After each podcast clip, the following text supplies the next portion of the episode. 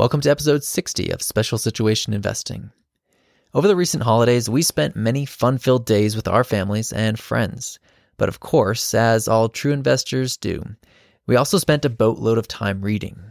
In today's episode, we're going to share some of our top takeaways from Jeremy Miller's book, Warren Buffett's Ground Rules Words of Wisdom from the Partnership Letters of the World's Greatest Investor. While there are many good books out there on Warren Buffett, The Warren Buffett Way and The Snowball immediately come to mind. The book that is today's focus is different from the rest of the pack in a couple of ways. First, as the subtitle suggests, the book focuses solely on gleaning wisdom from Buffett's investments during his partnership years of 1956 to 1970. This is in contrast to most books on Buffett that generally cover his entire life or focus on his later years and investment style. And secondly, nearly half the book is Buffett's own words, as Miller pulls quotes directly from the dozens of partnership letters. Officially, Buffett's ground rules were a list of seven precepts that governed the relationship between Buffett and his partners.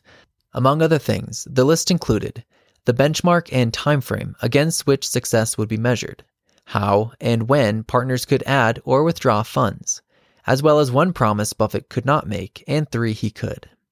A full list of the rules could be found at this link posted in the Substack.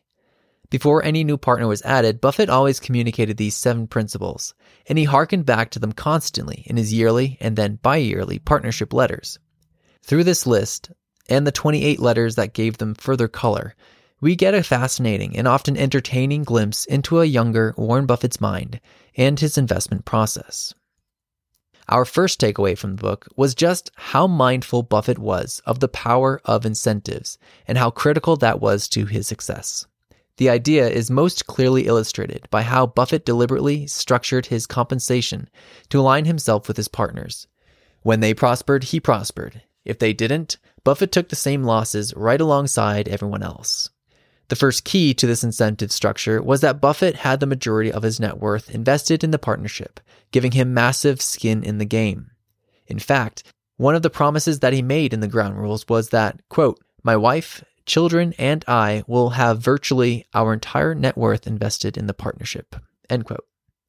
Another way Buffett aligned himself with his partners was by not taking a management fee for his work. Instead, the only compensation Buffett received was from gains in the partnership portfolio. This is far from how most fund managers operate today, who, on average, take a 2% fee of assets under management per year, regardless of their portfolio's performance.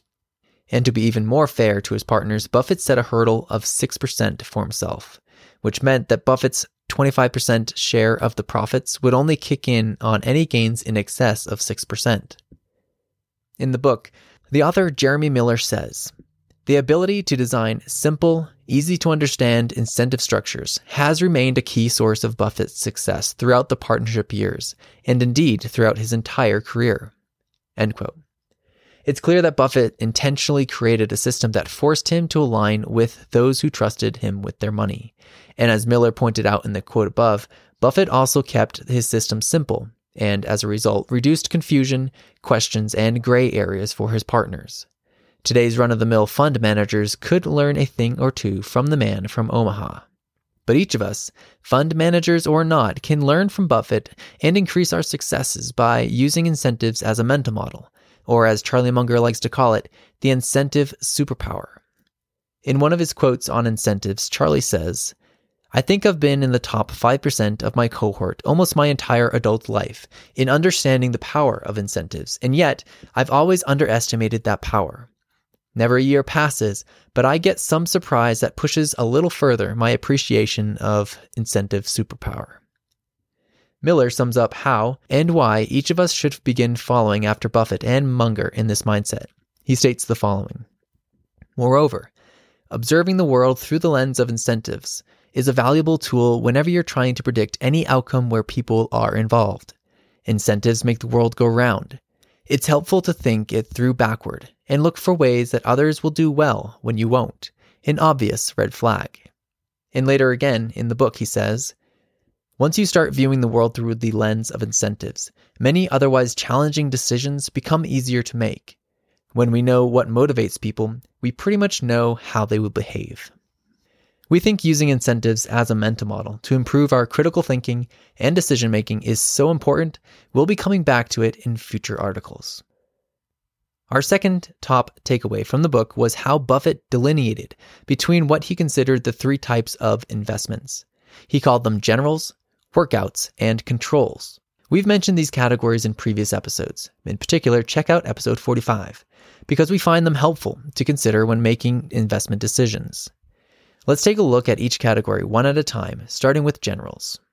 In Buffett's own words, he defines generals as a category of generally undervalued stocks, determined primarily by quantitative standards, but with considerable attention also paid to qualitative factors. There is often little or nothing to indicate immediate market improvement. The issues lack glamour or market sponsorship. Their main qualification is a bargain price, that is, an overall valuation on the enterprise substantially below what careful analysis indicates its value to a private owner to be. End quote. It's worth highlighting Buffett's use of both quantitative and qualitative factors to determine a security's value and thus know when it's undervalued.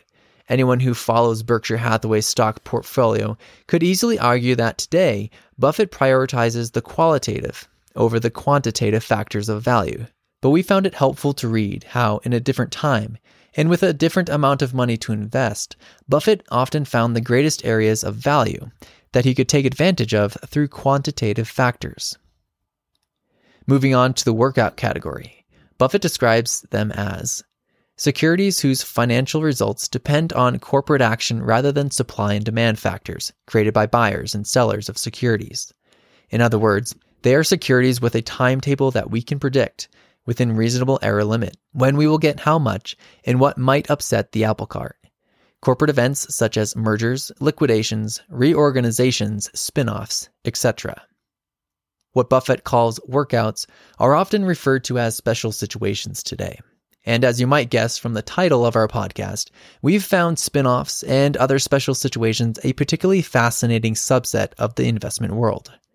Our interest in these types of investments was kickstarted when we read Joel Greenblatt's book, You Can Be a Stock Market Genius, which is the book on the topic. And thus, if you're interested in honing your special situation investing skills, we suggest that you, one, obviously continue listening to our podcast, of course, and two, pick up a copy of Greenblatt's fantastic book.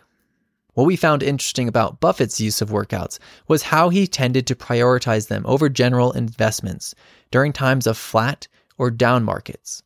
This pivot allowed him to increase his returns even in down market years, and is a lesson each of us should keep in our back pocket. Of course, what's more important is that each of us stays within our circle of competence as far as investment style goes. But Buffett set an example to aspire to by having a large enough circle of competence that allowed him to favor one investment style over another depending on the market he was in. All right, let's transition to Buffett's third investment category controls.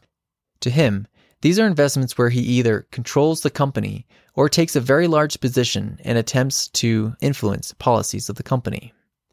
Reading this book made it clear to us just how many of Buffett's early, most successful investments fit into this category.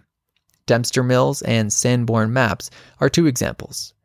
Perhaps this could be a bit discouraging to those of us without millions or billions at our disposal to acquire a controlling stake in companies. But one application that we took from Buffett's success with controls was to look for opportunities where some investor whom you trust and admire does hold a majority stake. Coattailing activist investors is a common practice for some investors.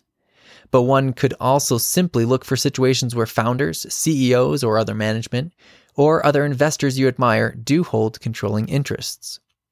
Miller said it well. He stated, Some of the best situations arise where you can make a significant investment of your own, but some other investor is doing all the work to improve management's decision making. Our third and final takeaway was Buffett's clear reminder that what is considered conventional is not the same thing as conservative. In a couple of the partnership letters, Buffett responds to the question from one of the partners, asking if his outperformance of the market wasn't largely a factor of being less conservative. Buffett responds by arguing that it's not about being conservative or aggressive, or even conventional versus contrarian, but instead it's about being rational and about being right. He wisely said, You'll be right over the course of many transactions if your hypotheses are correct, your facts are correct, and your reasoning is correct. True conservatism is only possible through knowledge and reason. And later he said, We derive no comfort because important people, vocal people, or great numbers of people agree with us, nor do we derive comfort if they don't. A public opinion poll is no substitute for thought.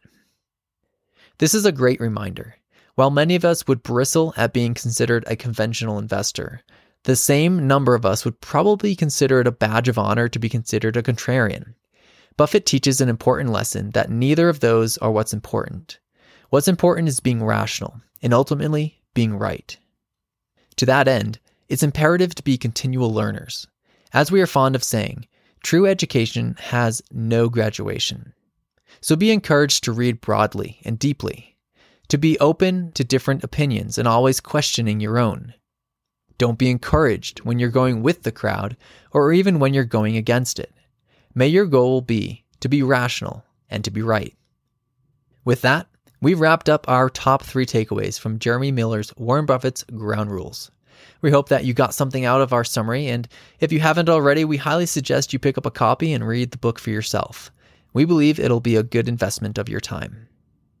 All right, that concludes episode 60 of Special Situation Investing. We hope you are enjoying the show and it's helping you become a more intelligent investor. We'll see you all next week.